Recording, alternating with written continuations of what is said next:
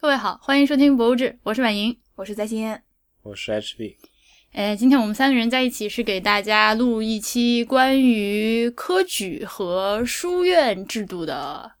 博物馆，呃， 不是的节目。嗯呃，缘起其实是呃，我和 HB 之前去看了南京的中国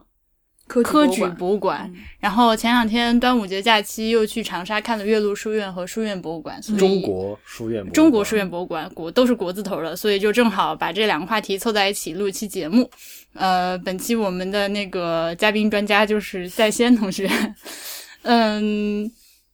我们先从什么开始说起呢？先从科举博物馆说起吧。嗯，好，这个博物馆我们三个人都去过的。对对对，嗯，其实其实上期我们那个打脸反馈特辑里面是有一封听众反馈是讲这件事情的，但是不小心没有录好，所以我们今天干 脆重来一次。嗯，呃，你先跟大家说一下你对那个博物馆的感觉，简单讲讲。嗯，我觉得我跟婉莹跟 HB 的想法差不多，就是看完之后觉得他对科举的评价太过简单化了，然后整个看下来的话，就是没有办法让观众。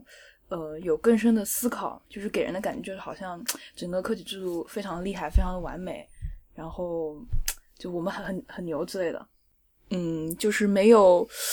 呃，给大家留下一个思考的空间吧。对，它基本上是个一边倒的赞扬的这对个对博物对馆。对对对对，嗯嗯。嗯，我们俩就不说了，我们俩那期在那个节目里面已经连篇累牍的讲过了，所以呃，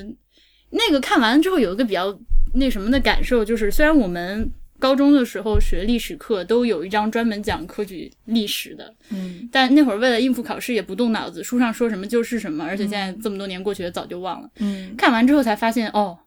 原来里面还有这么多细节，嗯嗯，那就跟大家简单的科普一发，就是科举制度大概是个什么东西，干嘛用的，然后历史之类的。，科举制度应该说是一种选拔人才的制度吧。嗯哼，嗯，最早的话，如果要说呃选拔人才的历史的话，那最早就是汉代的察举制，嗯然后完了之后是到了魏晋南北朝有九品中正制，然后你你不能这么光光说名字，你要跟大家就是干什么，就察举哦哦制，就是察，举制就是地方举荐嘛，嗯然后举荐的话有很多名头，大部分是呃孝子，呃不是、嗯举孝廉对和我也能只是能想得起来举孝廉，举孝廉和什么。对，反正就是你的大德行非常的好，对对对对孝敬父母，对然对对对后对这样就是乡里乡亲的举荐，对对，对然后举荐的时候还有各种各样的担保，反正对是举荐制，嗯然后到了魏晋南北朝，应该是在嗯曹魏的时候开始发展出了这种九品中正制，就是九品中正制就是嗯、呃会有一个中正官，嗯然后他把人分成就是几几类。嗯上上什么上中中下嗯什么的，嗯嗯嗯然后按这个品给你定一个是等级，就是上等人品的对，就抓然后来按照等级来给你授官。 OK，然后，当然这样这种选拔方法还是有很多弊端，所以嗯，就到了靠人来选举的这种，对总是会有各种各样的不公平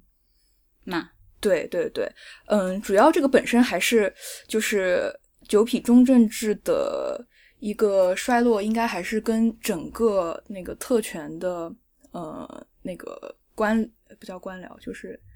呃那一批特权阶层他们自己的能力的衰落有关。嗯 OK，对他们承担不起这些这些国家行政上的职责，不能很好的完成这些嗯嗯嗯职责。嗯所以到了明嗯唐代大家都知道了啊、隋代应该所是以嗯有这个进士科，应该算是一个考试举试的雏形。那之后慢慢不断的完善，到了明清应该就是一个比较完整、比较稳定的科举制度。嗯然后我们比较一般比较诟病的这个八股文，应该也是从明代这个中后开始期的开嗯始形成，然后逐渐逐渐固化的。因为有八股文这个事情呢，就是说明他考的是写文章。那嗯唐代的话，科举考试考的是诗赋， OK，所以当时对、嗯就肯定有很多人说，你这个你作诗做得好，不等于你会管理国家。嗯啊，所以就有这样的争论。那到了明清的话，呃，考试的内容比较固定啊，基本上就是考四书五经，嗯，然后那都是要写文章，那写文章总是要有套路，所以就形成了八股文这个这样一个、嗯这样一个东西。话说八股文，我之前在博物馆看到它的英文特别好玩，嗯哦叫叫 eight legged，知 道吗？对对很生动。对对对，嗯，呃，eight leg 的什么来着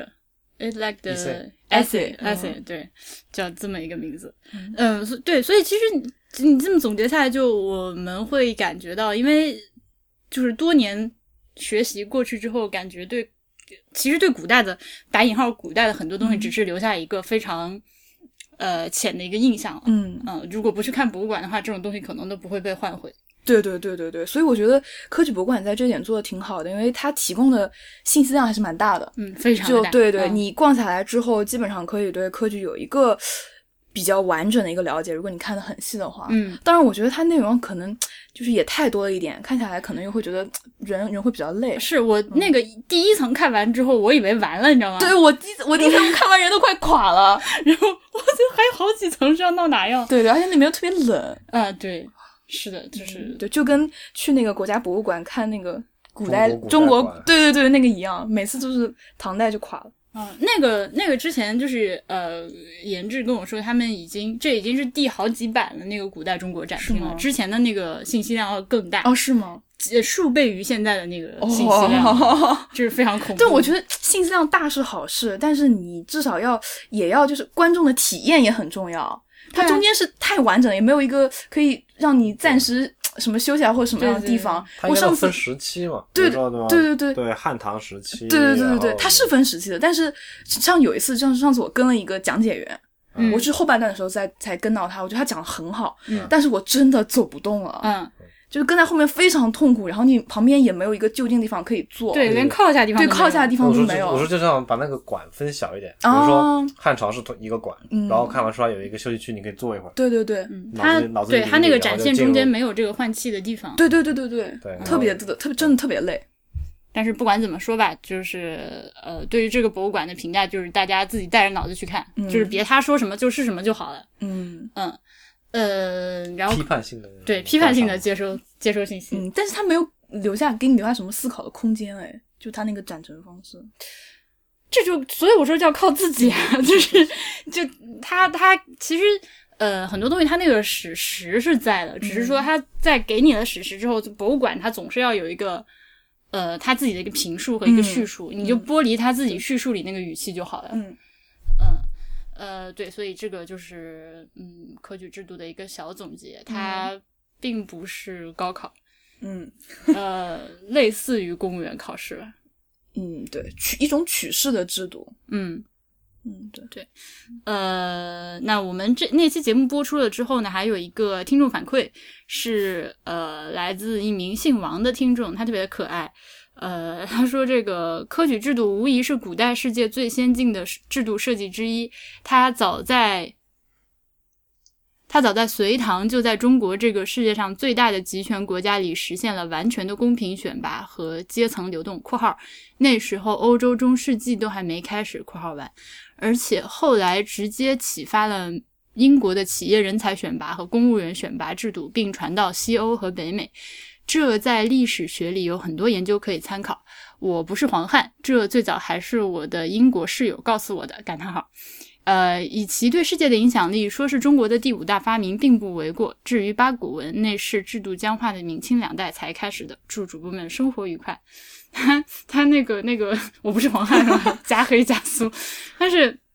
呃，八股文我们刚刚已经说了，它其实是一种嗯，到就是科举制度发展到晚期才开始固化起来的一个，也确实是一个经常被攻击的一个。对我觉得他最后一句话说的确实是因为很多人就是会把八股文等同于科举制，让八股文背了很多，就是承担了科举制的这种所有的火力。嗯，嗯但其嗯实八股文就是科举制，它是一种考试制度，八股文只是对就像只是你说答卷的一种对对方式对对嗯对对，嗯，对，而且它时间上也并不是涵盖了对对整个科举制度的，嗯只是后半段而已。对，嗯呃，然后他说这个影响世界，这个就嗯，怎么说？呢？反正博物馆的那个态度是是影响世界的。 对他举了很多证据，对，你还记得就是那个呃，就一层那个放映厅里面有一个、啊，最后那三句话是啊吧？什么科举成成就就南京，嗯科举影响世界，啊，还有对一个什对对，么类似的，就还是有什么口号式的，对科举成就中国之类对对的。对但对对对，呃，然后博物馆到临近尾声的时候，有一个厅是展展示它影响世界的，就是嗯中间一个世界，就中间有一个地图，有个投影，然后旁边两边有那个各种那个西方的，哦我记得我记得列强 西方列强记得的那个呃，怎么说，就是呃，反正有头有脸的人在那边，就是他们 quote 他们说嗯科举有多牛的那种话，嗯嗯，有点用力过猛，嗯，我懂你的意思，因为他他其实他用的一些话是没有经过辨析的，嗯嗯，就是他虽然是这么说，但是他在语境下，他是不是真的就是这个意思？嗯嗯嗯，比如说最多引用的那个是伏尔泰还是谁伏尔？泰，对，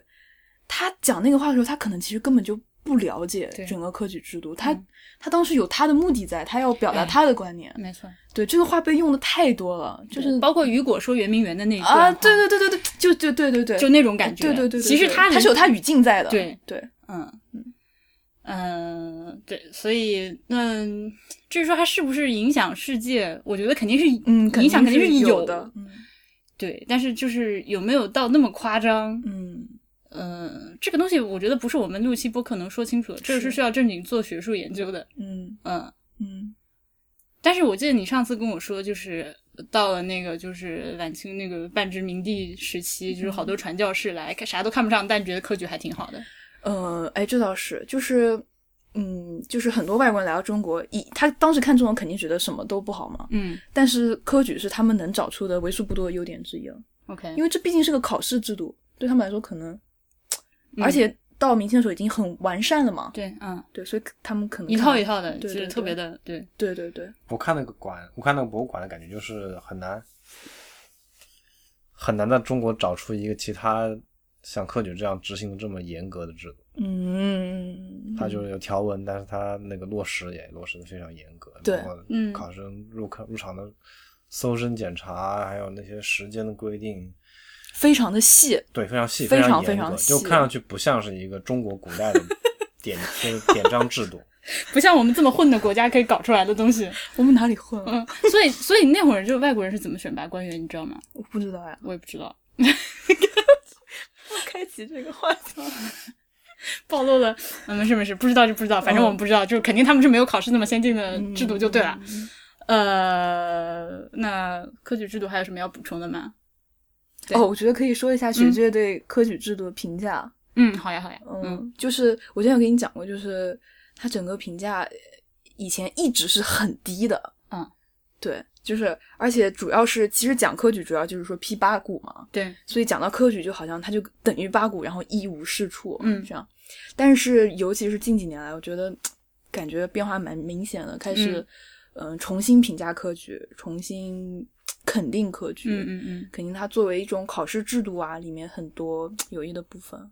就是就是国学热大潮之下很多翻案东西的其中之一的对对对对感觉，对对，有有一点这个有点这个大背景，嗯对。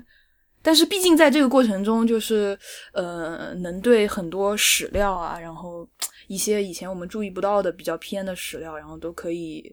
嗯重新利用，然后嗯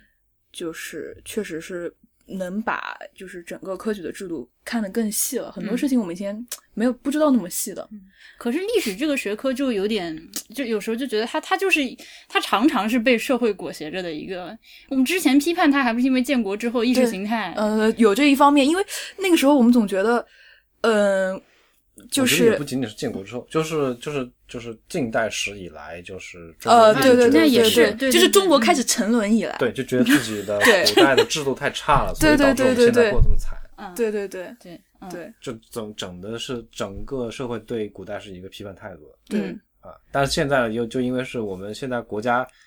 变得开始要厉害起来了，嗯然后你需要在一个从自己的历民族历史里面找找自信，对嗯要证明我们值得这么厉害，我们是嗯这么厉害的一个国家、一个民族，所以就会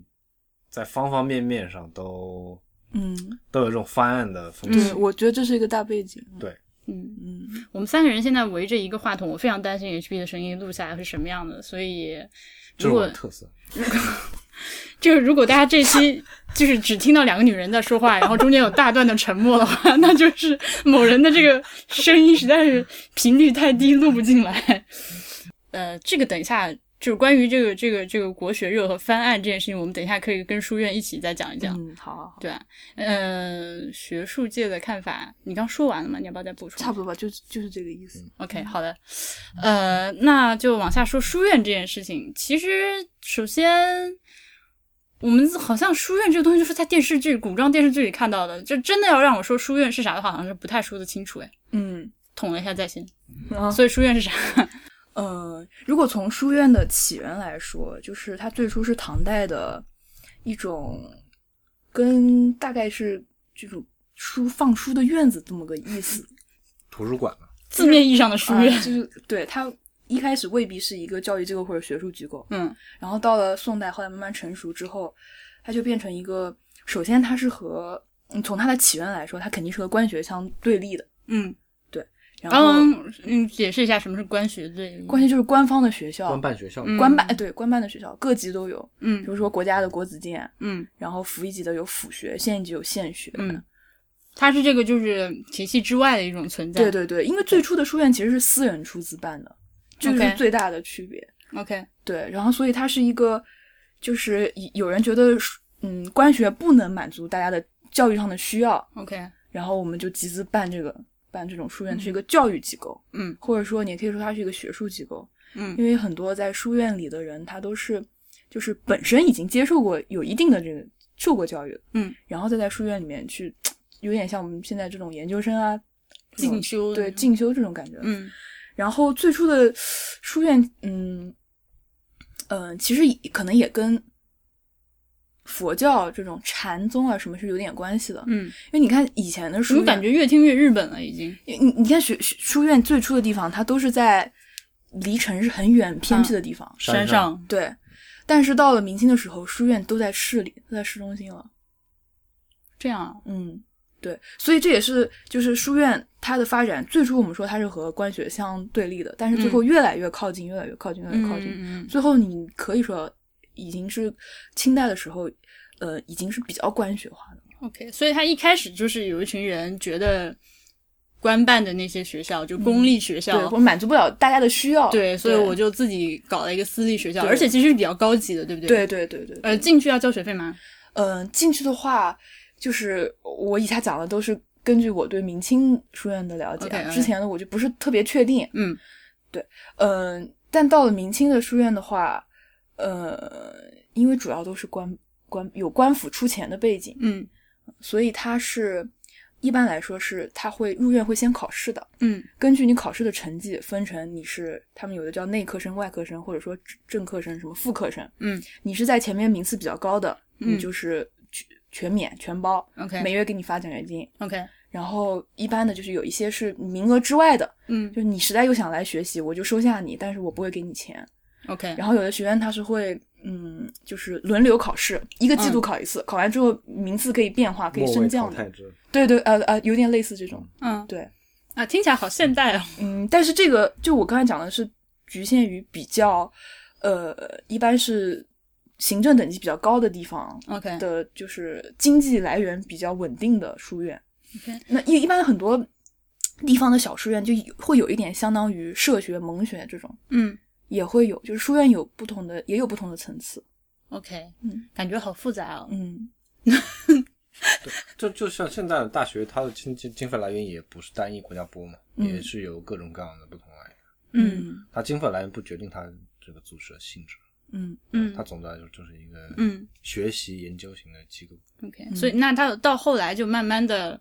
嗯，所以我之前问你一个问题，就是来书院的人他到底要不要考试，就是这不是怎么说，他要不要出去参加要的科考？要的要的，对，嗯后来是证明他是要参加科考的，是而且是越来是越就是越到后来就越为考试培养人才的那种，对，是这样一个大的趋势来说是这样的。嗯嗯，一般来说，进书院的人，就是我们刚才讲那种有点带点研研究型的书院进来的人，他可能已经有了比较低的功名。 ，OK，进书院的年纪都比较大，可能都二十几岁了，嗯已经有了一个功名，嗯然后再去考。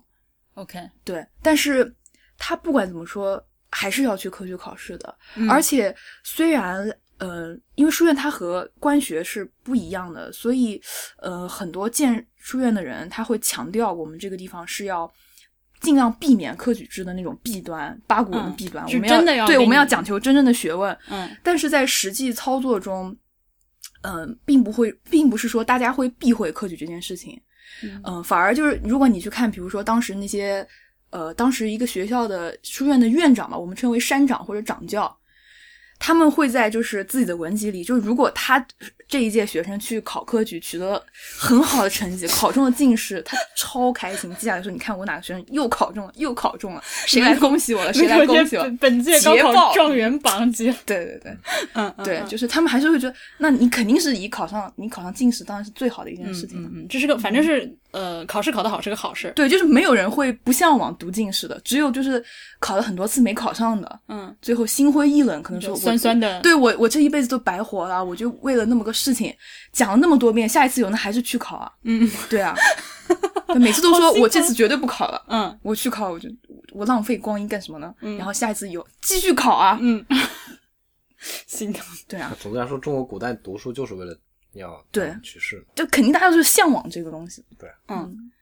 呃，那书院的话，我呃，我们去看了那个岳麓书院啊和很有书名院和中国书院博物馆，它是哎，我插一句，那个嗯中国书院博物馆前面有没有字啊？前面有没有长沙？没有没，有它就叫中国中书院国对博啊，物馆。我我也觉得南京那个很奇怪，嗯，啊因为很多地方它叫中国什么的，前面都不会加那个市名的。嗯，我觉得是不是可能是因为科举博物馆中国不只有一个，就是中国科举博物馆还有一个，中国还有一个，嗯所我以它觉加得了这南个京是一个管理混乱的问它题。这名字很怪。嗯，英哦，语所以南京那个是叫南京中国。对对对就很奇怪了。对，为什所么以叫中国南京？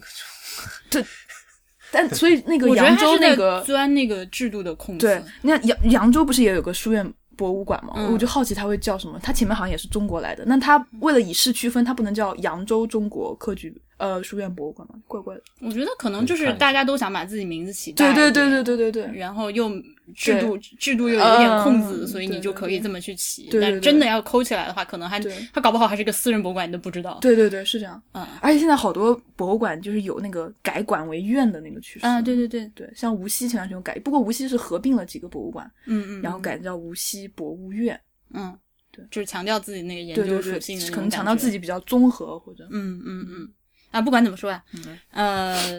它那个那个地方，就是我去之前都不知道，原来就是它旁边是有几座就是现存的正常运行的大学，就在那个岳麓书院旁边的，哦，嗯湖就南大学吗？就混在一起，有湖南大学，还它有其实湖南大学的前身就是就是就是对岳湖麓南。书院是湖南大学的前 身。嗯可是我觉得这么讲好那什么，它那个有一个叫什么东方红广场。啊，就后面是山嘛，后面是那个，就是那山就叫岳麓岳麓山，是山吗对然后那个山下就是有，就是这个书院，书院书院往前走一点有个广场，嗯然后那广场上有个毛爷爷，然后那哦个毛、毛泽东的那个就是雕像背后挂了一个横幅，什么“千年学府湖南大学”，哦，就是如果按它就是官方校史来说，它可以上溯到前年。可以啦，嗯对，但因为当然是嗯它可以因为的。它是没有断过的。就比如说，如果说呃南京大学今天今年今天吹自己是国立中央大学的话，我觉得都太牵强了，嗯因为嗯它中间是断过的，嗯，嗯，但那个就没有断过。啊它确是因实为就是一它是直从清末的就岳麓书院就直接就改改制成制新学之后就变对成湖南大学了。啊没有说完，没有说完。哦然后旁边还有那个湖南师范大学是吗？对，然后还有一个什么来着？中南大学还有一个中南大学。那边算是个学校群，大学城。就是岳麓山脚下那一块区域的话，它就是各个大学的嗯混杂在一起的哦状态。嗯，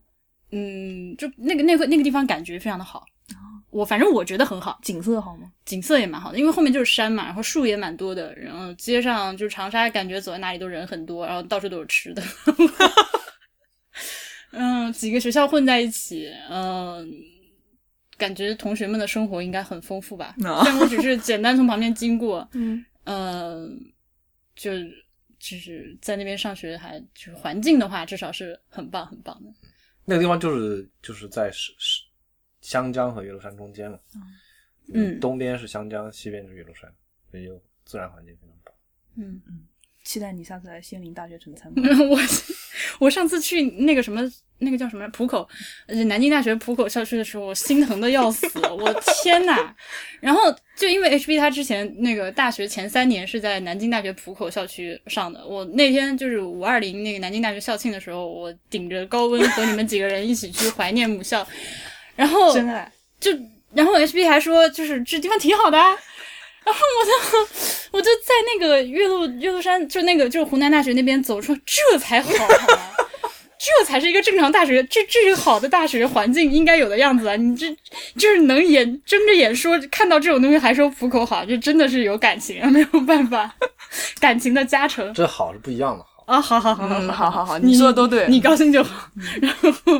嗯，然后那个，然后就往里走，走完走到那个书院门口是五十块钱的门票，这么贵，啊对，相当贵。我记得嗯我小时候去的是十块钱、小时候十块钱就已经很贵了的感觉。啊，对，就是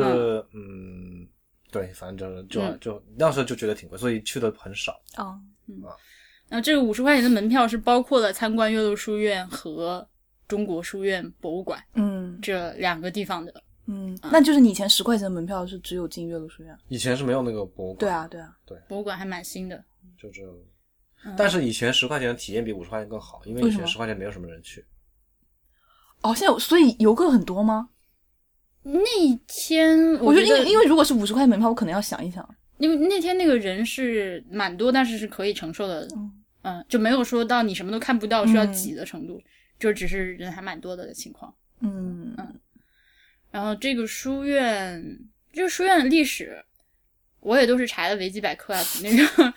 就好，因为就非常的长嘛，而且又中间又毁了好多次，嗯说是那个什么七毁、七次重建之类的，所以其实嗯现在建筑上就是老的已经很少了，嗯最老的可能也都只是清朝的这样而已，哦但它也是嗯牌子过于响，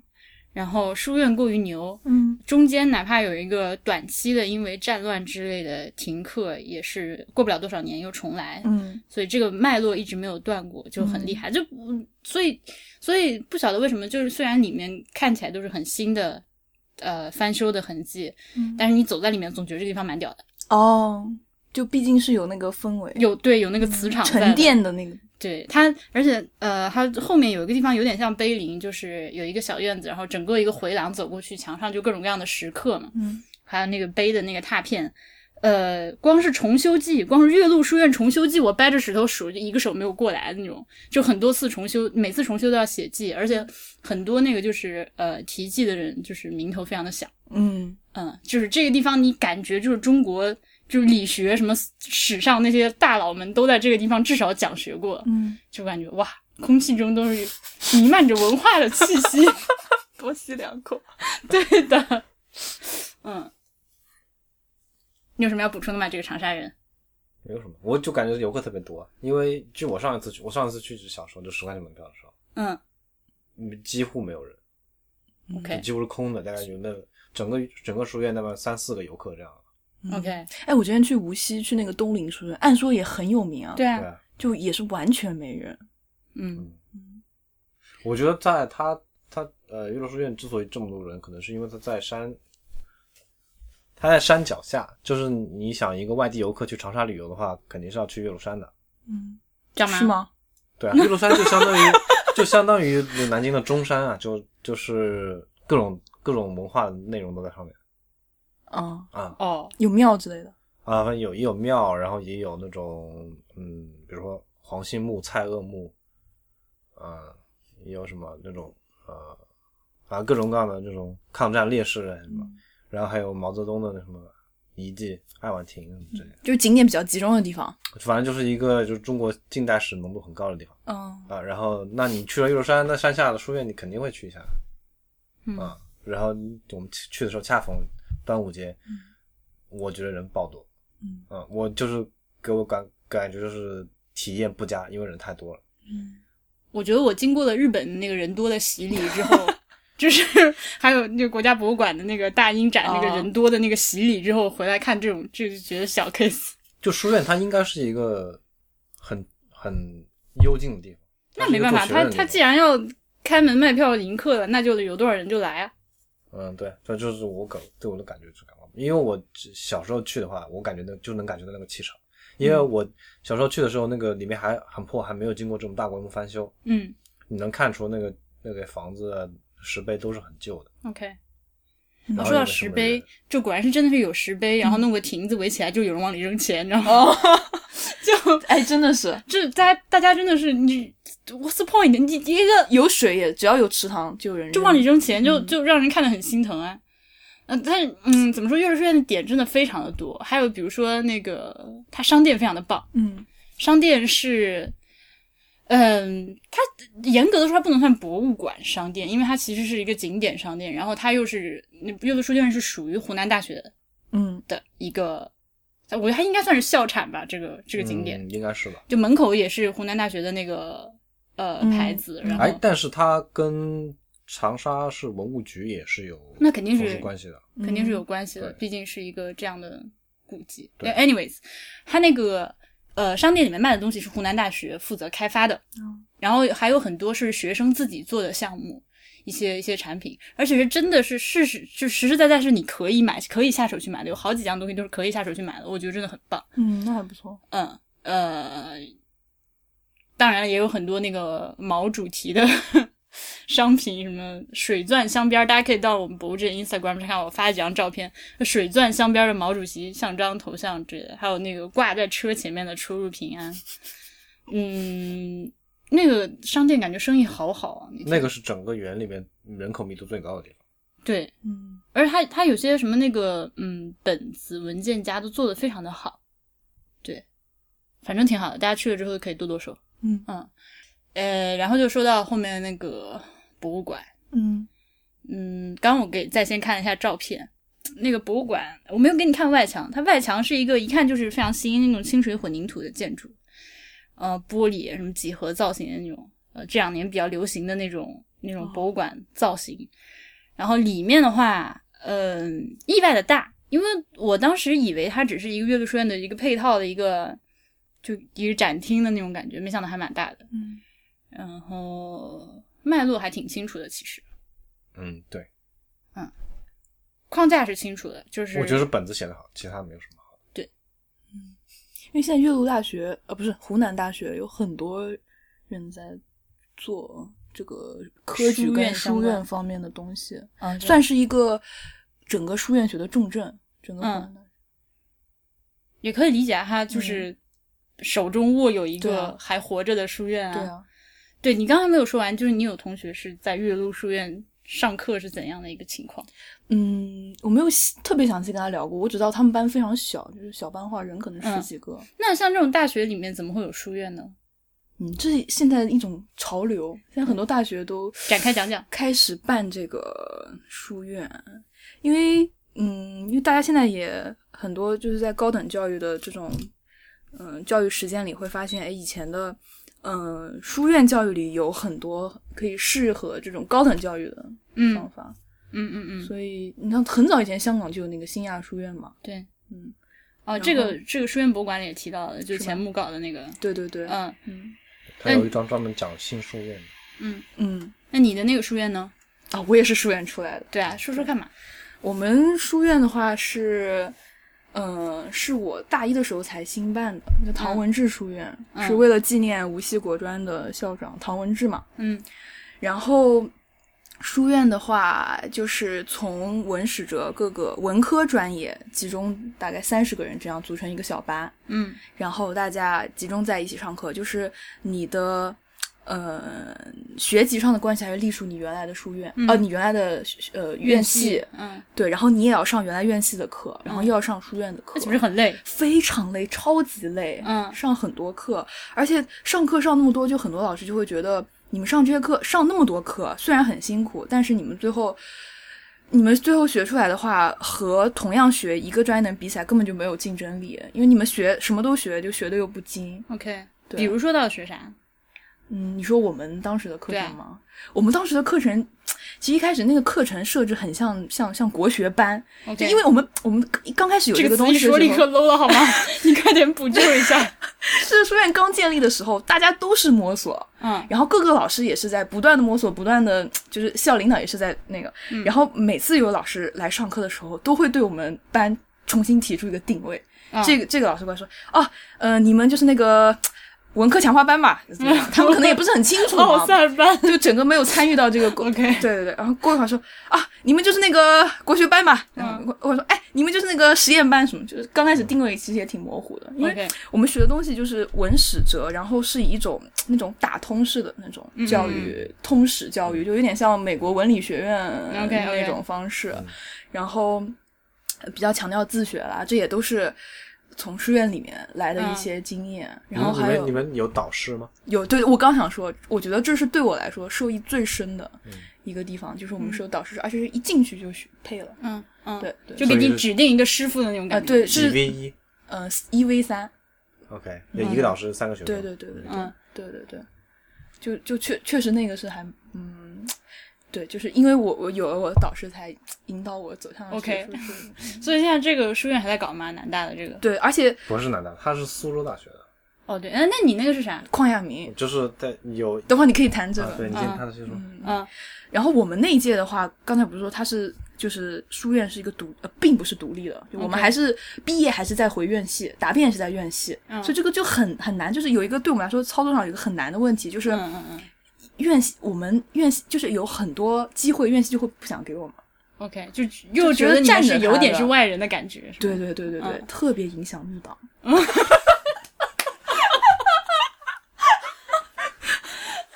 你看看这个波形又炸 了。哎，一说到我我党，我们 这个这个是真的，嗯就是院里的机会，他们就会倾向于就不想给你的。 OK，然后等到嗯、我我们的下一届，唐文志就正式独立了。啊嗯，他就是这不再属于原来院系，而且他们是，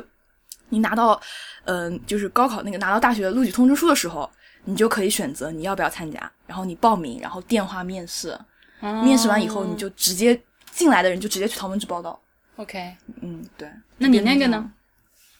我那个呃叫旷雅明学院，嗯但是没有没有书院的名，但是有跟跟跟咱先说的那个差不多。嗯，它也是它，因为它最开始也是一个实验性质的，然后当然我嗯哪一年有的呀？我不是第一届，但是我不确定是从哪年开始的。反正我进去，我入学的时候刚开始不久，也是、 OK 也是个实验性质，就是呃各理科科系会调出一部分人，调出一个班的人，就二十几个人，然后凑到一起，然后在矿业民学院，他们自己也有一个完全从属于他们学院的班，就大概这样四五个理科班在一起，然后呃凑成了一个矿业民学院。对，然后就上课，我们就是这四五个班，虽然来自不同的科系，呃，有一部分课是一起上的，就是就我们学生中间都说是因为那个就是从属于矿业民学院的那个班，我它叫强化部，然后我们我们学其他院系的学生就自嘲是陪强化部读书的，因为我他们上的课我们都要上，然后我们自己院系的课我们自己还要上 OK，啊，就是在先说的那个也是就跟他们几乎是一样的。就是课是多出来的。到课是多出来的，然后你就每个星期的课表就是排的满满的，就满的跟高中那样满，就是不管是早上第一节课开始，一直上到晚上，一天最多排十节嘛，嗯然后一个星期最多排五十节嘛，五天嘛。我们有时候我们最多能排到四十二节、四十三节这样，好恐怖。反正就是各种各样的课。然后，嗯，他的想法也是像在先说的那样，做一个这种通识教育，就是你既然是理科生，你就都要都要学， OK，对对对，对，然后但是我们当时最大的弊端呢，就是没有导师。好，这没有导师的话，那就学生是彻底没人管了，因为你上课在这个矿业民学院，矿业民学院没有辅导员，没有导师，没有人管你，然后回到自己科系里面，你不是个自己科系，你就反正就咱先说那样，就是科系觉得你是外人，啊，矿业民学院没人管，所以就是最开始就是我入学和我入学下一届对这个矿业民学院的意见是非常大的。嗯嗯，当时呃，其他科系有的选，可以，你可以，你可以选，你可以在入就是报到之后来选你要不要进矿业民学院，嗯然后会有一个小的面试或者是考试怎么样的。但是呃，由于我那个科系本来人就很少嘛，就是全员默认金矿爱民，就是全部陪太子读书。然后，嗯，经过这么呃两三年这种试验之后，呃，学校就改了，就是就经过其中也经过反复几次改革，嗯就是有时候会改到那个大理科教育，就是所有院系都可以全部选修。你嗯简短一点，有点长了。啊，就是所有院系都打通秀，就就是就是把这个这个试验的这个效果推到所有理科院系。 OK，一另外一种改革就是把矿业民学院独立出来，就是你们其他院系都不要进来掺和了，就是我们嗯自己弄弄，就反正就是大概是这种状态。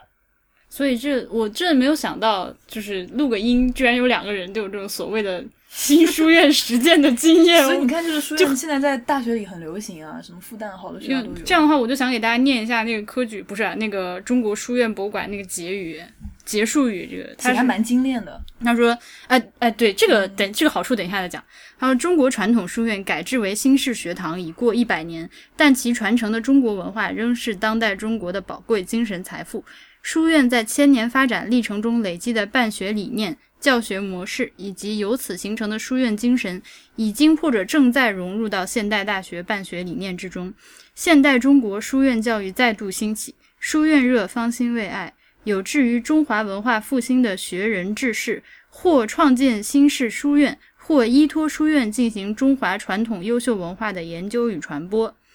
我们深信书院精神必将再次释放出耀眼的光芒，它必将成为博大精深的中华传统文化的传播者，当代中华文化的创新者，在新世纪中华文化复兴的道路上发挥重要的作用。我觉得这不不跟跟我体验不符不相符，嗯就是我觉得现在中国这些大学办这种，不管是强化班也好，或者是书院也好，它的制度参照都是参照西方来的，嗯哼，它没有真正说从根源制度上去去去借鉴以前的书院制度。但他要给自己找一个合理性嘛，然后再又跟上这个各种热。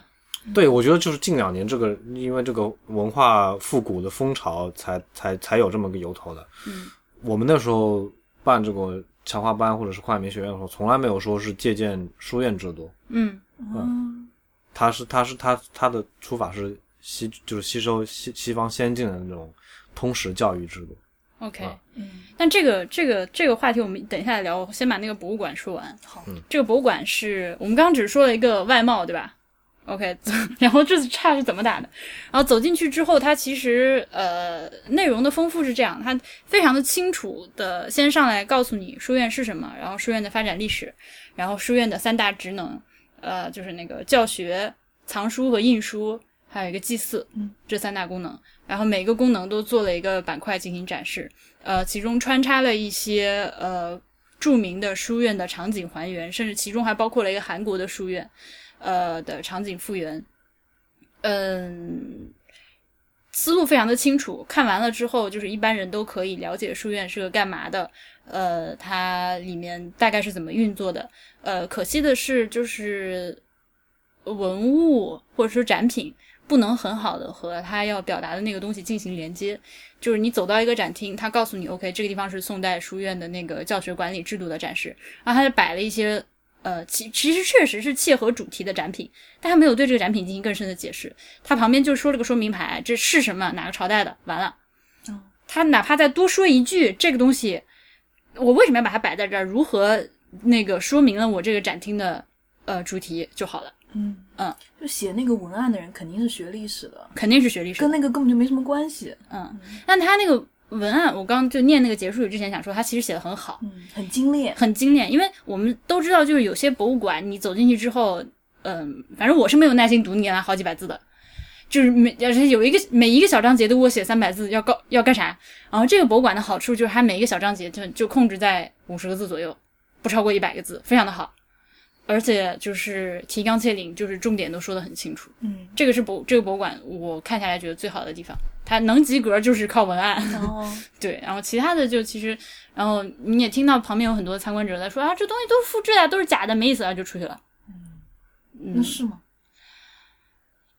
呃，我觉得蛮有意旁思边有那个最基本的说明吗？什么？啊，有有有有，最基本的啊，复制品也有写复制品，但是我哦，复制是不是复制品，从来就不是我们判断一个博物馆好不好的标准嘛。他就算有真的东西，他没有利用好，还是它没有利用好，这点是蛮可惜的。嗯，对我没有，我对任何那个文物级的展品都没有一点印象。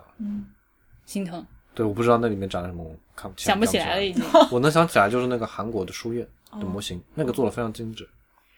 它有，它就是一个小厅里面，中间放了一个韩国书院的模型，旁边墙上在放这个书院的纪录片，然后里面摆了一些就是韩国人韩国的书院里面使用的，当然是以中文写的教科书，各种各样的呃书，然后包括一千元的韩元，那个背面是这个，还摆了两张一千块的韩韩元在那个展柜里面，背面是这个书院，就就反正那个厅就比较丰富，就是各种媒介的展品，就是一个比较立体的补充，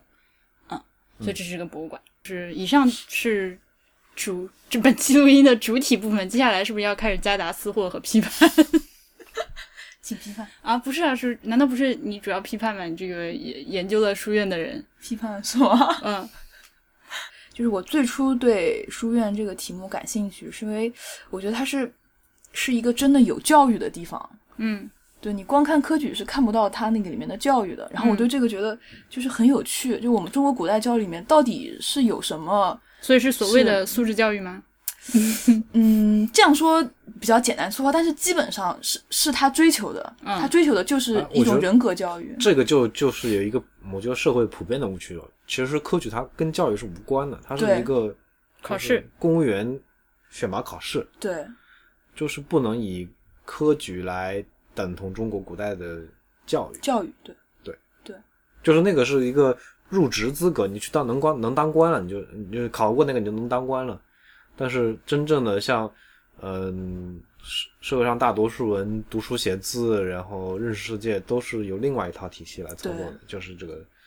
什么私塾啦，对，私塾、官力学啊对对，但官学也是，嗯、可能明代初期官学还比较的兴盛，嗯，嗯、但是往后官学就是完全基本上就完全是科科举的附庸，它没有什么，就它在那个场所里没有什么教育活动，嗯它就是为了考个试而已。嗯，OK，考前培训，对你，你很难说它里面有专职的教师，嗯里面的人他可能只是应该叫就是监考老师，就这么一个性质。 OK，那大家平常去官学都干嘛？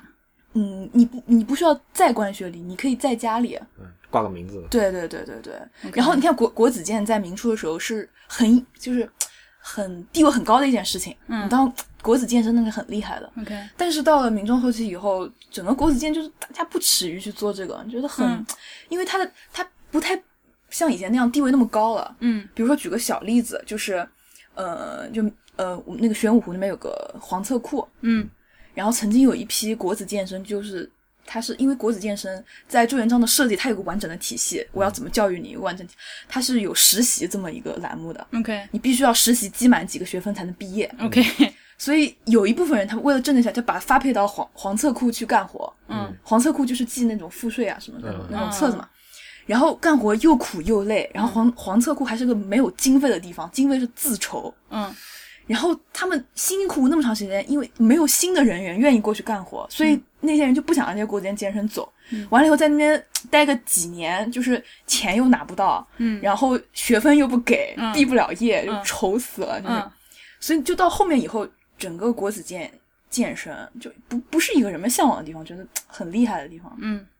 所以就是我们刚才讲的，就是科举考试是和教育其实是不是类不是一个概念。嗯所以书很很大程度上是书院承担起了这个，就是书院的发发最发达的时候，基本上是科举考试，就是整个官学最不行的时候，需要科呃书院作为一个补充。 OK，但是它并不是像我们现在九年义务教育，其实真正能去不管是官学还是书院里面念书的人，应该是非常少数吧。嗯，对，主要还是一些就是那种启蒙教育、蒙学啊、嗯私塾啊，你对可能念个基本的书就可以了，因为能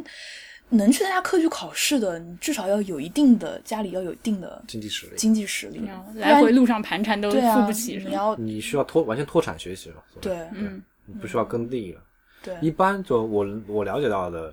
我从自己家里的历史了解到，就是嗯一般农民家庭，或者是稍微还有点余粮的农民家庭的话，上学都是靠就是乡里的私塾， 嗯，就是或者是几个几户人家合起来请一个老请个老师然后自己自己家祠堂办一个小学校这种。嗯对对，能进能进就是学院这呃书院这种算高等研究机构，都是你已经读过很多书了，对然后对你对对，你能考考进那个学校，然后就那个里面做研究，相当于研究生一样的那种。嗯，嗯，对。哦我觉得我们可以讲一讲书院和科举的关系。哎，对，就是进书院学习，并不是就是他就不参加科举，这个我们好像之前讲过了。对，其实其实我们刚刚拉拉杂杂讲过，但我对们就可以总结一下，嗯嗯嗯，嗯就是书院他也从来没有说他是要跟科举决裂的，嗯对他只是嗯，可能是说针对八股文的这种弊端，然嗯后你知道科举考试它是分三场嘛，第一场是考四书，第二场五经，第三场是策论，嗯然后这个是主要是清代就是确定的啊，基本上是这样，前后有变过。嗯然后还有考试帖诗，试帖诗是一种五五言八韵诗，嗯可能在第一场或者第二场这个变过，嗯，但是整个科举考试它是最重头场的，嗯就后面两场不怎么看。所以就是你准备应试考试的时候，你只要把四书你你能背的东西背一背就好了，然后你学习怎么写八股文，就市面上有很多教材啊，八股文、写作大全这种东西，嗯但是书院它讲的就是说，我们不是不要科举，我们不是不要考试，而是我们不要像他们那样，嗯，就是我们要学有根底，你要嗯真的去读经史，你要好好读，要读透，现在在线是一边说一边是在挥手 的，因为我们是个音频的节不目要，所以揭穿我是要把这个内容补充一下。嗯，对，它是有这个旗号，明白明白，对嗯对对，但是他就是从来不会说你不要去考，而且其实书院的教育对科举考试肯定是有帮助的，嗯就我们刚才说，它不是三场嘛？嗯，那三场的话，最后一场是策论，策论跟经史的关系就很大。嗯而整个就是清代到最后，因为科举考试那么多弊端，大家都知道，所以不断地在呼吁说不要只中头场，我们也要中二场跟中三场啊，不要只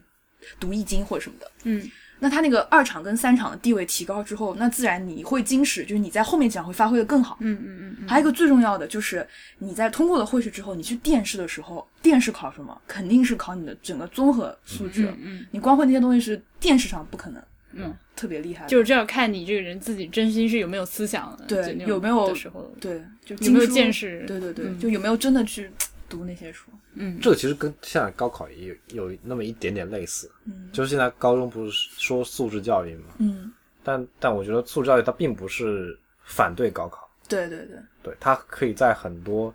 潜移默化的方向上，有助于你提高高考成绩。对，其实就是你你真的学好了之后是不怕考试的，对就就对，比如说那些，比如说呃，可能要得罪很多人啊，比如说那些填鸭式的学校，比如衡水中学啊什么之类的 不要点名了。啊，就就可以点黄冈中学，哦我我再点一啊个， 就大家大家能干的就是背书，对我我完全对明白你的意对思。他能做的就背书，把书背好了以后，我能考高分，这是对一种渠道。对就像比如说呃，对应古代的官学，大家在挂官学挂名之后就去回家背书，背好之后去考试拿个高分。那另外一种就是，比如说像南外这样的嗯嗯，假设啊，呃，然后就素质你教育会的代名词就你会很多，你会很多东西。嗯，虽然你背书也许没有那边背的好，但是你最终在高考上取得的成绩也不见得会比那边差。南外同学都不高考好吗？南外同学全部都都要不然出国，要不然特招提前批好吗？嗯南外就是就是他们那边高考的人也就也不见得会比 那那那倒边是差，对吧？对对对对，就在我看来，就你讲的第一种那种方式，就算不上是教育，它就是像官培员，训啊它硬考就是嘛考试。培训嗯对，但是你像更好，嗯，更好一点的学校，它是有一个完整的教育体系，你上哪些课程，你有哪些东西，整整个是一个教育的 体系。嗯对。那我们话题就慢慢的接近了高考，就是 过两天哦，就有有听众要高考了吧？ 对啊，我们有一位有一位今年要高考的听众，我加油我当时听说的时候就是一脸的不 信，我也是。然后你骗我， 嗯、不管怎么说，这位同学，但而且还很淡定，然后他每天半夜在群里面是就是跟我们聊天，跟我们玩，然后就一群一群那个哥哥姐姐在那边，快去快去看书，快去睡觉，你今天复习了啥？然后人家就是淡定，加油！然后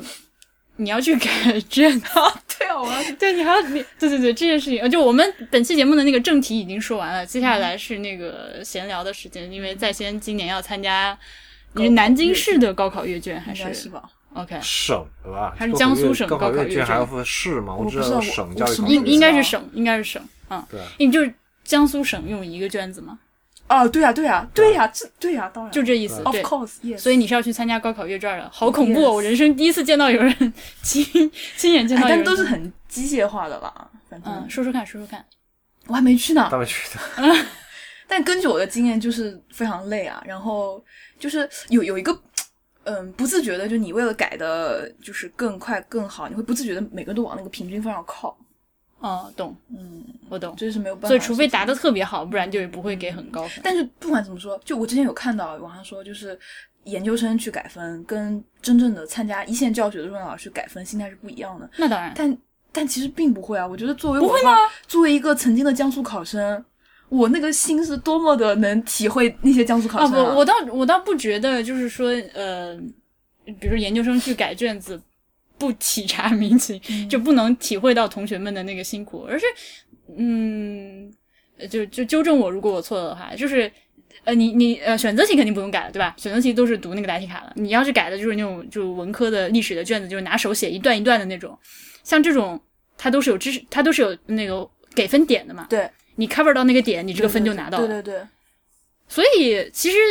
文科生的答卷还是有相对应的指标的。，对，肯定的。但是这个就有点像但是问中学老师的他们可能会说，我尽量去帮你找一个东西，尽量能找到找给你的加得分分的点地方。他的嗯意思就是说，可能研究生就是比较冷漠，就是啊，就这样过去。不，会啦，这个倒不会啦嗯对，。我觉得不会啊。我们觉都得是曾经的只是考说，生啊如果说那个是就是一线教学的历史老师在给你改的时候，他因为平常看同学们答卷子，那嗯但这个答案东比西较大家多都是有培训的，而且那是那个倒是很那倒城是市化的东西，对吧？嗯嗯有我标准听我听的说改那个改那个像历史或者是作文这种主观题，你找那些点，我听起来就有点像那种八股文的样子。你嗯，不要是把不那是一几个意东思，西，不是一个意思。你是要把那几个东西体现在你的那个答不卷不上，不然后就呃，有虽然有点像，这但是这不是一个意思。我觉得正在想如何反驳。不是这样的。嗯，历史的就比如说你假设我们有一个这样题，它里面要体现嗯体现三点，比如说比如说问秦始皇有什么对中国历史有什么贡献，然后你先三点，首先是统一了中国，然后统一了呃然后统一了度量衡，然后假设说是抵御外族入侵，假设有这三个，好吧，嗯，然后两有两个考生 A、B 考生，呃 A 考生就写了一统一中国，二嗯统一度量衡，三抵御外族入侵，然后 B 考生洋洋洒洒的写了两百字的一个就非常精彩的论述。嗯就没有说那几他个他没没有把说这那几个字他就没不有把行这个字明确表述出来，但是他表现了这个意思。嗯啊，